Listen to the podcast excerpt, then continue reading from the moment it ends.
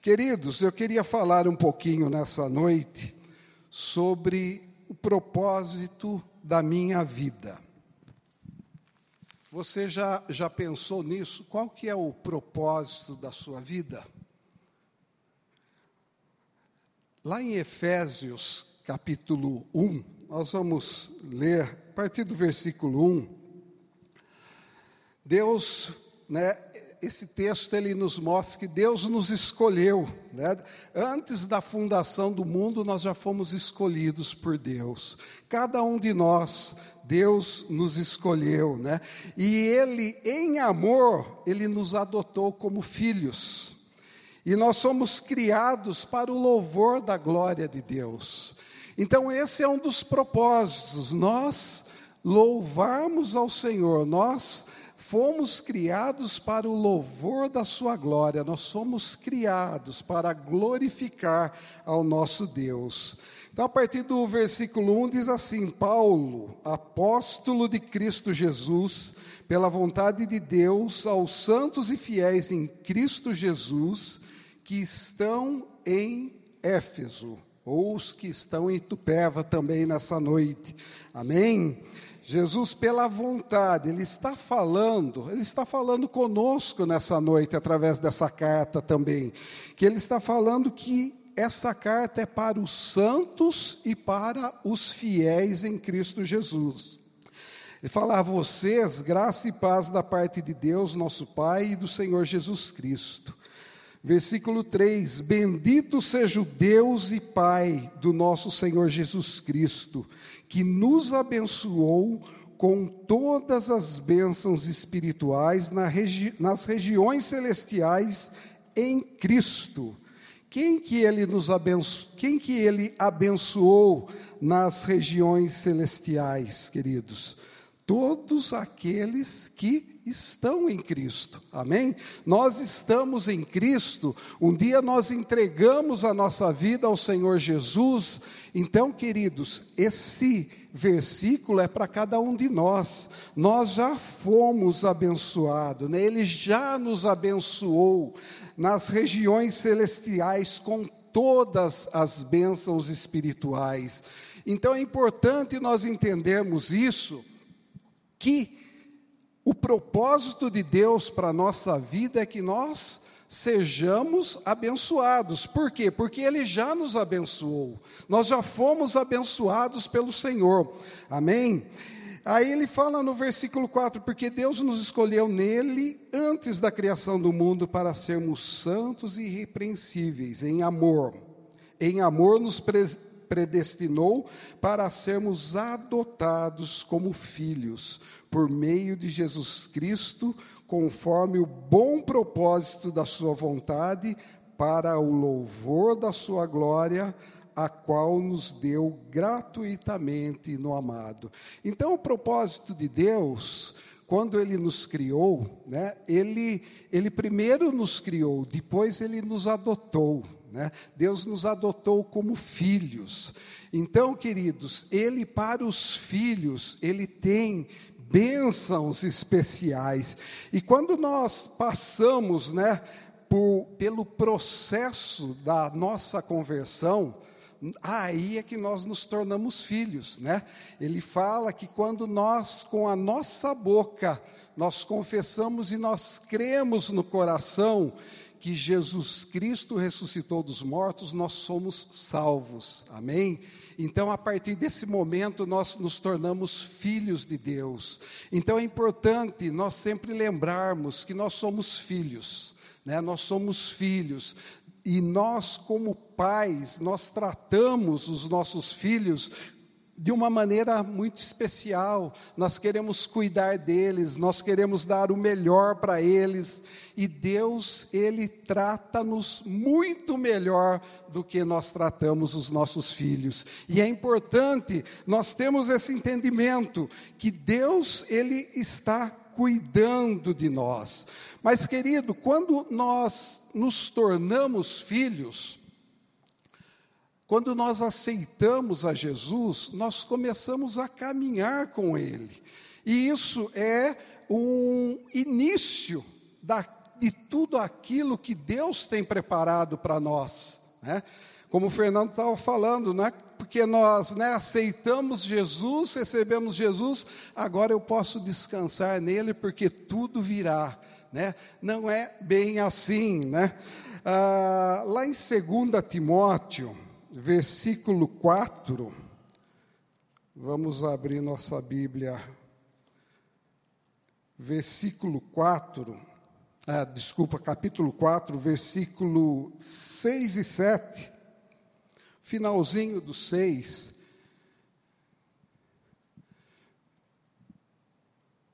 Segunda Timóteo é, 4, 6. Ele fala assim: Eu já estou sendo derramado como oferta de bebida.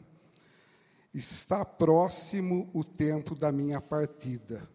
Combati o bom combate, terminei a corrida e guardei a fé. Agora me está reservada a coroa da justiça que o Senhor, justo juiz, me dará naquele dia, e não somente a mim, mas também a todos os que amam a sua vinda.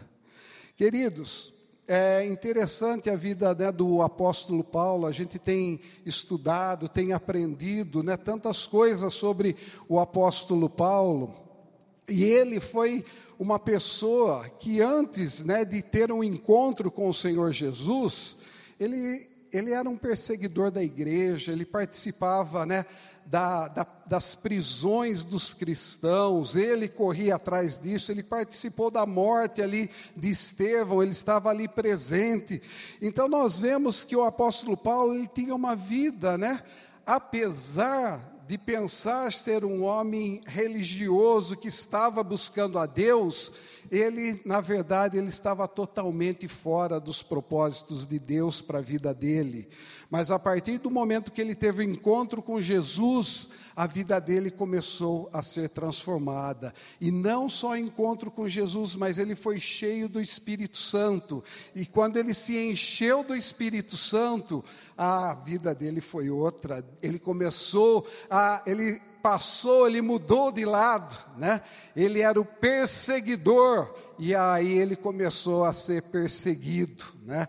Aí a coisa começou a complicar aí para a vida dele. E queridos, o que, que acontece conosco quando nós aceitamos a Jesus? Nós também passamos, né, por algumas perseguições, algumas lutas, né? E é interessante que Paulo, ele estava aqui lá no finzinho da vida dele, né? Ele fala: "Está próximo o tempo da minha partida", né? Eu estou indo embora, né? Ele sabia que ele estava partindo desse mundo. Mas o que que ele diz ali? Ele fala: "Eu combati o bom combate. Eu guardei a carreira, né? Eu terminei a corrida, em outras versões, e guardei a fé, né? Ele guardou a fé. Queridos, o bom combate, né? Combater o bom combate. O que, que é isso? Nós também combatemos o bom combate todos os dias. Nós precisamos entender isso que o Paulo, ele entendeu o propósito de Deus para a vida dele. E quando ele teve esse entendimento, ele, ele resume, né, de uma certa forma, toda a sua vida nesse versículo. Ele fala: Eu combati o bom combate, completei a carreira e guardei a fé. Ele, quando ele fala de combater o bom combate, é algo que nós, às vezes, nós não percebemos, mas nós estamos combatendo a cada dia o bom combate.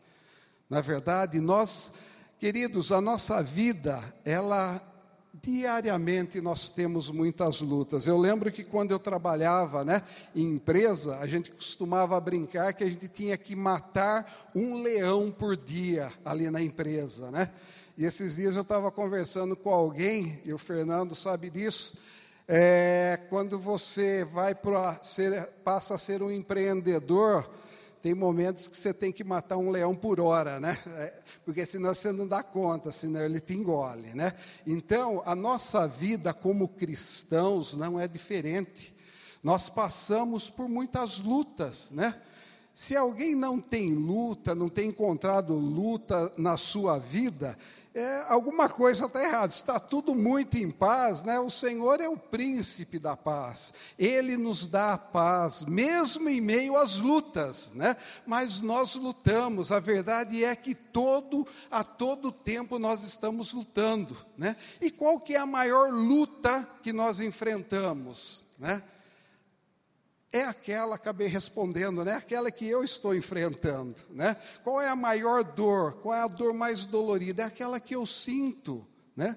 A, a dor que o Oswaldo está sentindo, às vezes eu não consigo sentir. Eu não sei mais aquilo que eu sinto, né? Aquilo é o pior. Então, as lutas, queridos, é a mesma coisa. Às vezes você está passando por algo que para outra pessoa, puxa, mas aquilo é simples, mas para você é algo grande, né? E nós precisamos aprender a lutar. Nós precisamos, como Paulo, combater o bom combate. E é muito importante que hoje nós temos armas espirituais, né? A gente lembrar disso, que nós temos armas espirituais para nos ajudarem nessas lutas, porque a nossa luta ela não é carnal. Amém? Nós lutamos contra hostes espirituais. Nós sabemos que vem muitas coisas, às vezes sobre as nossas vidas, que está no reino espiritual. Então nós temos que nos revestir das nossas armas espirituais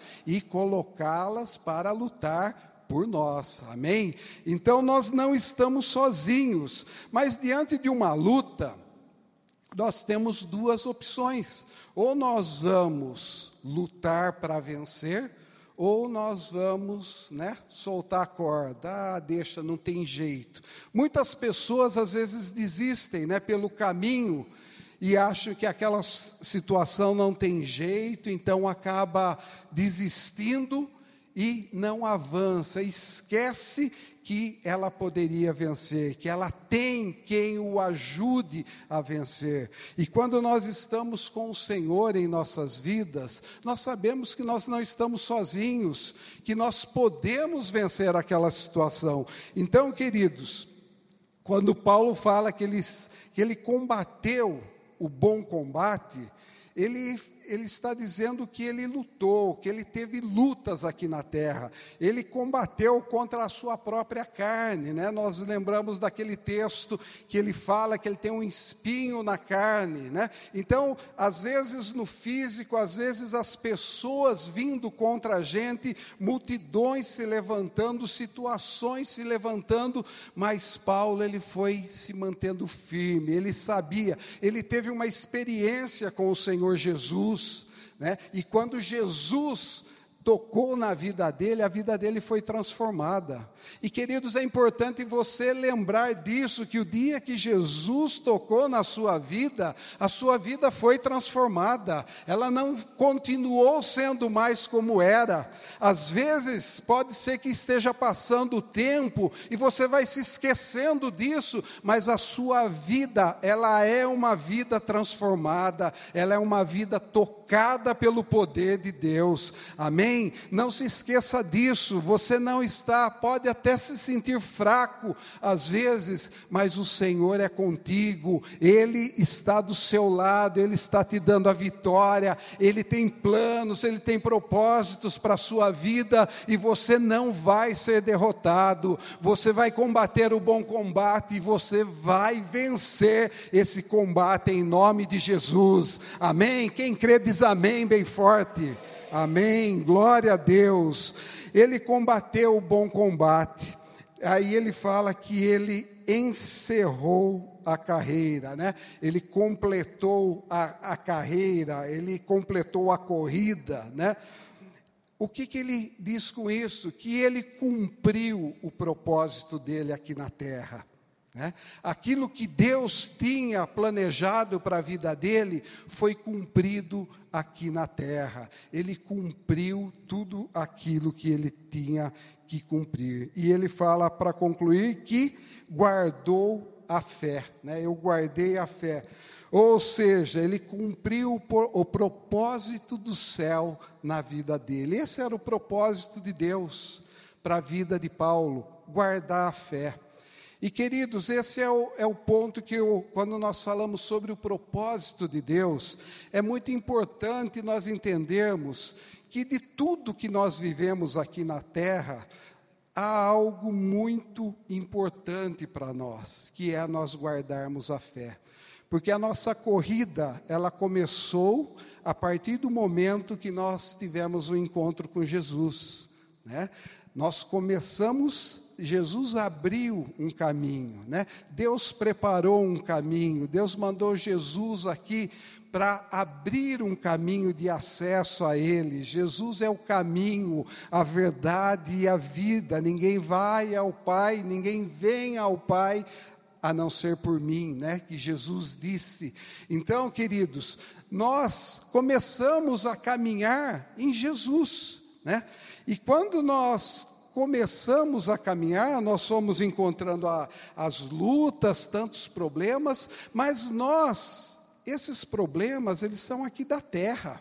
Né? Nós vamos viver enquanto nós estivermos aqui, enquanto nós não falarmos como Paulo, né, que ele fala lá que o, está próximo o tempo da minha partida. Né? Quando a gente perceber isso, é importante a gente já lembrar desse versículo para nós meditarmos nele, né? Será que eu é, será que eu combati o bom combate? Né? Eu completei a carreira, eu guardei a fé? Porque, queridos, nós podemos conquistar muitas coisas aqui nesse mundo, mas se nós não guardarmos a nossa fé, se nós não completarmos a carreira que Deus tem proposto a nós aqui na terra, nós não estaremos com o Senhor na eternidade. Então, de nada valeu porque a nossa vida aqui ela é passageira, né? Nós estamos aí vendo e como está passando rápido. Né? Hoje, muito mais, a gente vê que o final né, dos tempos, ele cada vez ele está mais próximo, né? ele está se aproximando, porque o, os dias estão sendo reduzidos, né? a gente não tem tempo mais para nada, as pessoas não têm tempo mais para nada. Então, nós vemos né, guerras, rumores de guerra, é tudo a palavra de Deus. Né? O final dos tempos está próximo. Então, é muito importante nós estarmos a cada dia nos policiando, sondando o nosso coração, como que nós estamos combatendo esse combate, como nós estamos lutando aqui nessa vida, de que forma, aonde eu tenho colocado os meus esforços, porque, queridos, muitas vezes nós colocamos tanto esforço nas coisas aqui da terra, esquecemos de colocar esforço nas coisas do céu sabe? E, e isso é, é uma tática do diabo. Ele quer que realmente a gente se envolva com, com as coisas aqui da terra, né? estejamos preocupados, agitados e nos esqueçamos que existe um Deus que quer cuidar de nós, que tem um plano, que tem um propósito para as nossas vidas, que Ele quer que a gente cumpra a nossa carreira, Ele quer que nós guardemos a fé. Então nós precisamos, né, guardar a nossa fé. Porque se não guardarmos, nós não teremos uma eternidade com o Senhor, né? E como que nós conseguimos guardar, né, a nossa fé? É, é algo que nós temos que, que estar cuidando, né, todo dia. Mas, querido, não existe outro meio se não for nós sermos cheios da presença de Deus, sermos cheios do Espírito Santo. Se nós não buscarmos, se nós não desejarmos ser cheios do Espírito Santo, nós vamos ser cheios de outras coisas. Existia né, um ditado que, que as pessoas falavam antigamente que saco vazio não para em pé, né? É, e é verdade, né? As mães falavam para os filhos: né, você não vai almoçar hoje, ó, cuidado que saco vazio não para em pé, né? Você vai cair. Mas nós estamos em pé, né? Nós estamos em pé, mas nós estamos cheios do quê? Né? Essa é a pergunta do que nós estamos cheios hoje. Porque se nós, quando nós nos enchemos da presença de Deus, quando nós buscamos ao Senhor, quando nós desejamos ser cheios do Espírito Santo, o que, que acontece, queridos? Nós estamos fortalecidos interiormente. Então, outras, outras situações e circunstâncias da vida, elas nós passamos meio por cima, amém. Não, Deus está comigo nessa situação, eu vou vencer em nome de Jesus, nós vamos para cima, né? Agora ficamos bravos e, né, colocamos o diabo para correr. Agora, quando nós não estamos cheios do Espírito Santo, nós nos enchemos das dúvidas, das preocupações, dos problemas, né? Então, é isso que o diabo ele quer que nós façamos, mas Deus quer que nós sejamos cheios do Espírito Santo. Então não há um outro meio, não há uma outra forma de nós vencermos, né? De nós é, sermos cheios, completarmos a nossa carreira, né? E guardarmos a fé, se não for através do Espírito Santo. Se nós não buscarmos o Espírito Santo, se nós não buscarmos nos encher do Espírito Santo, nós não conseguimos guardar a fé. Mas quando nós buscamos, ah, queridos, não tem quem nos segure. Amém? E Deus quer que a nossa, a, a, nossa visão nessa noite, ela seja renovada nesse sentido, porque muitas vezes nós nos apegamos realmente às coisas da terra e esquecemos das coisas do céu, mas o Senhor está te falando nessa noite para você se desligar disso, para você se revestir do Espírito Santo, para você se aproximar mais do Senhor, buscar mais o Senhor, que Ele vai vir e vai vai te abençoar e vai te dar a vitória. Amém, queridos? Tem um homem lá na, aqui na Bíblia, lá não, aqui, né? Lá em Atos 10, queria ler com vocês também, dar uma olhadinha na vida desse homem, um centurião chamado Cornélio. Centurião era um homem ali poderoso do, do exército estava lendo, ele era tinha um cargo acima de major, né? E ele tinha ao seu dispor 100 soldados, né? Era 100 soldados aquele grupo de elite, né, que estava ali com ele. E vamos ler aqui esse, esse texto aqui rapidamente, ele fala a partir do versículo 1, que havia em Cesareia um homem chamado Cornélio, centurião do regimento conhecido como italiano. Ele e toda a sua família eram religiosos e tementes a Deus. Dava muitas esmolas ao povo e orava continuamente a Deus. Certo dia, por volta das três horas da tarde, ele teve uma visão viu claramente um anjo de Deus que se aproximava dele e dizia: Cornélio, atemorizado, Cornélio olhou para ele e perguntou: Que é, Senhor? O anjo respondeu: Suas orações e esmolas subiram como oferta memorial diante de Deus. Agora mande alguns homens a Jope para trazerem um certo Simão, também conhecido como Pedro, que está hospedado na casa de Simão, o curtidor de couro, que fica perto do mar. Depois que o anjo lhe falou e se foi, Cornélio chamou dois dos seus servos e um soldado religioso dentre os seus auxiliares e contando-lhes tudo o que tinha acontecido, enviou-os a Jope a Jope.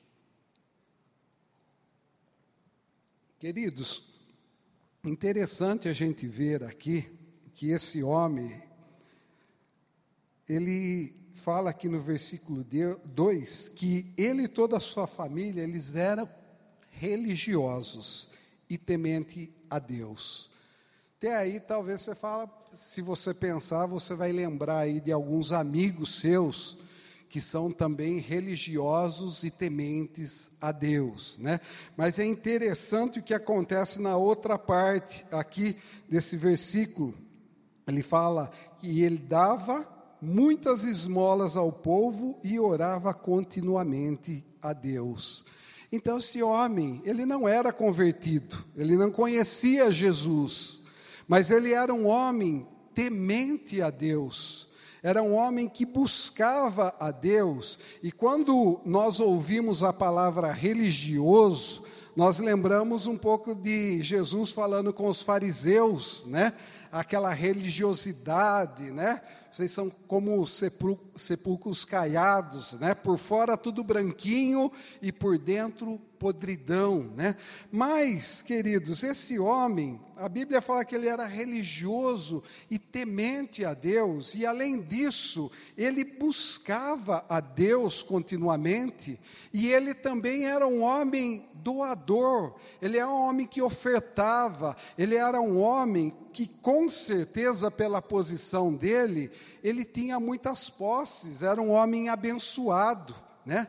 E por isso ele podia ajudar as pessoas, né? Ele doava para as pessoas, né? E é interessante que não era só ele, era ele e a família dele. Toda a sua família também estavam né, nesse mesmo propósito. E, e no versículo 4, né, o anjo falando ali com Cornélio, ele fala é, aqui mais para frente, né, ele fala: Suas orações e esmolas subiram como oferta memorial diante de Deus. Queridos, nós falamos aqui, né, toda, toda reunião, nós trazemos uma palavra para te incentivar né, a ter uma vida financeira próspera, a confiar no Senhor. E é interessante, né, que esse texto me chamou muito a atenção, porque ele fala que as esmolas, as ofertas de Cornélio, elas chegaram a Deus junto com as orações. Queridos, quando nós ofertamos a Deus, saia daqui essa noite também com esse entendimento que isso está chegando diante de Deus, e quando você mistura isso com oração, quando nós buscamos a Deus, Deus nos responde, né? Eu não sei quanto tempo Cornélio orava a Deus, quanto tempo ele estava ali buscando a Deus, porque eu, o texto não fala, mas eu fiquei imaginando e Cornélio, com certeza, ele buscava Deus, ele era temente a Deus, ele orava, ele era religioso, ele ofertava, mas querido, faltava algo na vida dele, ele não se sentia um homem completo. E de fato ele não era um homem completo, porque ele poderia aqui combater o bom combate, guardar a carreira que ele tinha aqui na terra, mas ele não podia guardar a fé, ele não tinha Jesus na vida dele, né? Então ele, não, ele sabia que faltava algo, e Deus, né, providenciou aquilo que faltava. E é tão, é tão lindo, né, todo esse texto. Nós não vamos ler que são 48 versículos aqui, mas é tão lindo esse texto. Depois leia na sua casa, medite nele um pouco, porque ele vai mostrando tantas coisas aqui para nós, né? Ali no versículo 14, nós vemos que Deus, né, antes ali, Deus já tinha falado com Pedro também, simultaneamente ali, ele falou com Pedro que era para Pedro, né, ia chegar alguém ali e era para ele acompanhar. Né? E Pedro teve aquela visão né, do, do, daquele lençol com tanto de, de aves ali, imundas, né, que descia e subia, e Pedro fala lá para o aqui no versículo 13, né, diz: Então uma voz lhe disse: Levante-se, Pedro, mata, mate e coma. Mas Pedro respondeu: De modo nenhum, Senhor, jamais comi algo impuro ou imundo. Então, de uma certa forma, né, Pedro aqui também já vestiu né, a capa de, de, religioso, porque Deus estava falando com ele e ele não quis ouvir, né? Falou, Senhor, mas de jeito nenhum, né? E, queridos, é muito interessante que Deus usou a vida de Pedro para tratar com Cornélio, mas Deus também usou essa situação para tratar com a vida de Pedro. E isso é muito interessante, nós precisamos entender isso. Enquanto eu preparava essa, essa mensagem, sabe, tantas coisas Deus, Deus começou a tratar no meu coração, sabe, coisas que eu preciso mais do Senhor. E é assim a palavra de Deus, toda vez que nós nos paramos, né, e começamos a meditar na palavra, começamos a estudar a palavra, Deus vai falando conosco. Ele quer nos abençoar, ele quer, assim como Cornélio, né, foi muito bonito aqui, olha, versículo 24, né? 23, 24, aqui no dia seguinte Pedro partiu com eles e alguns dos irmãos de Jope o acompanharam. No outro dia, 24, chegaram a Cesareia. Cornélio esperava com seus parentes e amigos mais íntimos que tinha convidado. Olha só, Cornélio, ele não queria só a bênção para ele, ele chamou toda a família, né?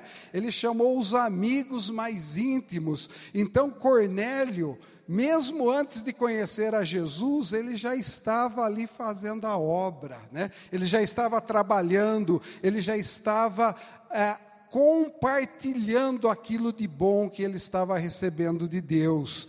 E, e queridos, quando Pedro chega, nós vemos ali no versículo 27, que Pedro né, começou a conversar com eles, e daí ele diz: Vocês sabem muito bem que é contra a nossa lei um judeu associar-se a um gentil ou mesmo visitá-lo.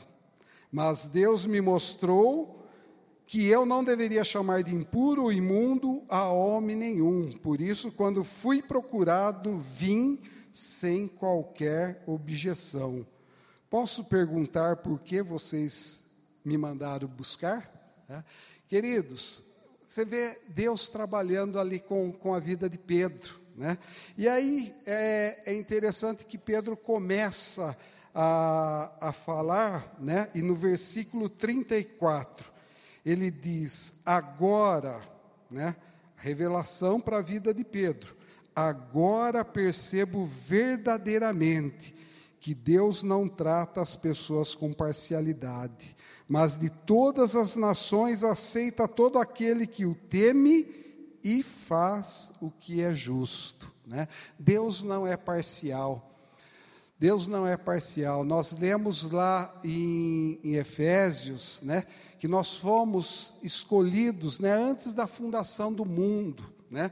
E ali o texto de Efésios ele fala também que nós somos predestinados a ser filhos de Deus, né? Mas queridos, eu creio que todos nós somos predestinados a, a, ser filhos de Deus, porque Deus não faz acepção de pessoas, né? Deus nos chama, Deus nos convida, agora depende de nós aceitarmos e seguirmos, né? E a palavra de Deus também fala que enquanto esse evangelho ele não for pregado em toda a face da terra, o Senhor Jesus não vai voltar. Então todos vão ter a oportunidade de ouvir falar de Jesus, de se arrepender e de ser salvos, né? Agora, se todos querem, nós não sabemos. Isso é uma decisão pessoal de cada um. Amém? Deus não nos obriga a decidirmos pela nossa salvação, mas Ele deseja, Ele quer, Ele anseia, Ele abre um caminho, Ele prepara todos os meios e formas, né? Se a gente fosse testemunhar aqui cada um, como que você se converteu, como você ouviu a palavra pela primeira vez, né? Tem tantas histórias assim, né, tão diferentes e, e maravilhosas de como Deus agiu para poder trazer a palavra a mim e a você, né? Mas então, queridos, nós vemos aqui que, que Pedro ele, ele viu isso, mas como Deus é bom, né? Ele não trata com parcialidade, não importa se é assim, se é assado, se fez isso, se fez aquilo, não. Ele ele chama, ele conversa, ele mostra o seu amor, ele mostra a sua bondade, ele mostra os seus propósitos. E para a gente já encerrando, versículo 44 que isso eu acho assim maravilhoso, né? E isso também me chamou muita atenção. Ele diz assim: enquanto Pedro ainda estava falando, o que que Pedro estava falando? Quando ele perguntou: por que que vocês me chamaram aqui? Pedro, é, a, a Cornélio explicou a visão dele, né? E Pedro começou a pregar o evangelho. E quando Pedro estava pregando o evangelho, queridos, fala aqui no versículo 44 que ele estava falando essas palavras e o Espírito Santo desceu sobre todos os que ouviam a mensagem. Os judeus convertidos que vieram com Pedro ficaram admirados de que o dom do Espírito Santo fosse derramado sobre os gentios, pois outro, pois os ouviam falando em línguas e exaltando a Deus. A seguir, Pedro disse: Pode alguém negar água, impedindo que esses sejam batizados? Eles receberam o Espírito Santo como nós. Então ordenou que fossem batizados em nome de Jesus Cristo. Depois pediram a Pedro que ficassem com eles alguns dias. Querido, isso, isso é maravilhoso, né? Nós pensarmos, isso me fez lembrar bem do início da igreja, a, a igreja Cristo Salva já existia, mas não era ainda Cristo Salva, não tinha um nome ainda para a igreja. E a gente estava numa reunião, a, a avó da, da minha esposa, Vir, vai lembrar disso. A gente estava, ela era crente, muitos acho que lembram, de, alguns lembram que ela gostava de tocar violino, então na tenda ela sempre estava lá com o violino dela, né, louvando a Deus e ela muito bonitinha, e quando começou, né, depois das primeiras reuniões ali no sítio, ela convidou para ir na casa dela fazer um culto. E nós fomos lá com o pastor Zé Carlos, lá estava num culto, e de repente a gente estava ali na sala com várias cadeiras, né, assim, enfileiradas também. Eu estava um pouco mais para frente, e daqui a pouco ali no fundo começou um, um barulho, né? Gente, o que, que é isso? E era uma irmã, a irmã Maria, que estava sendo batizada no Espírito Santo.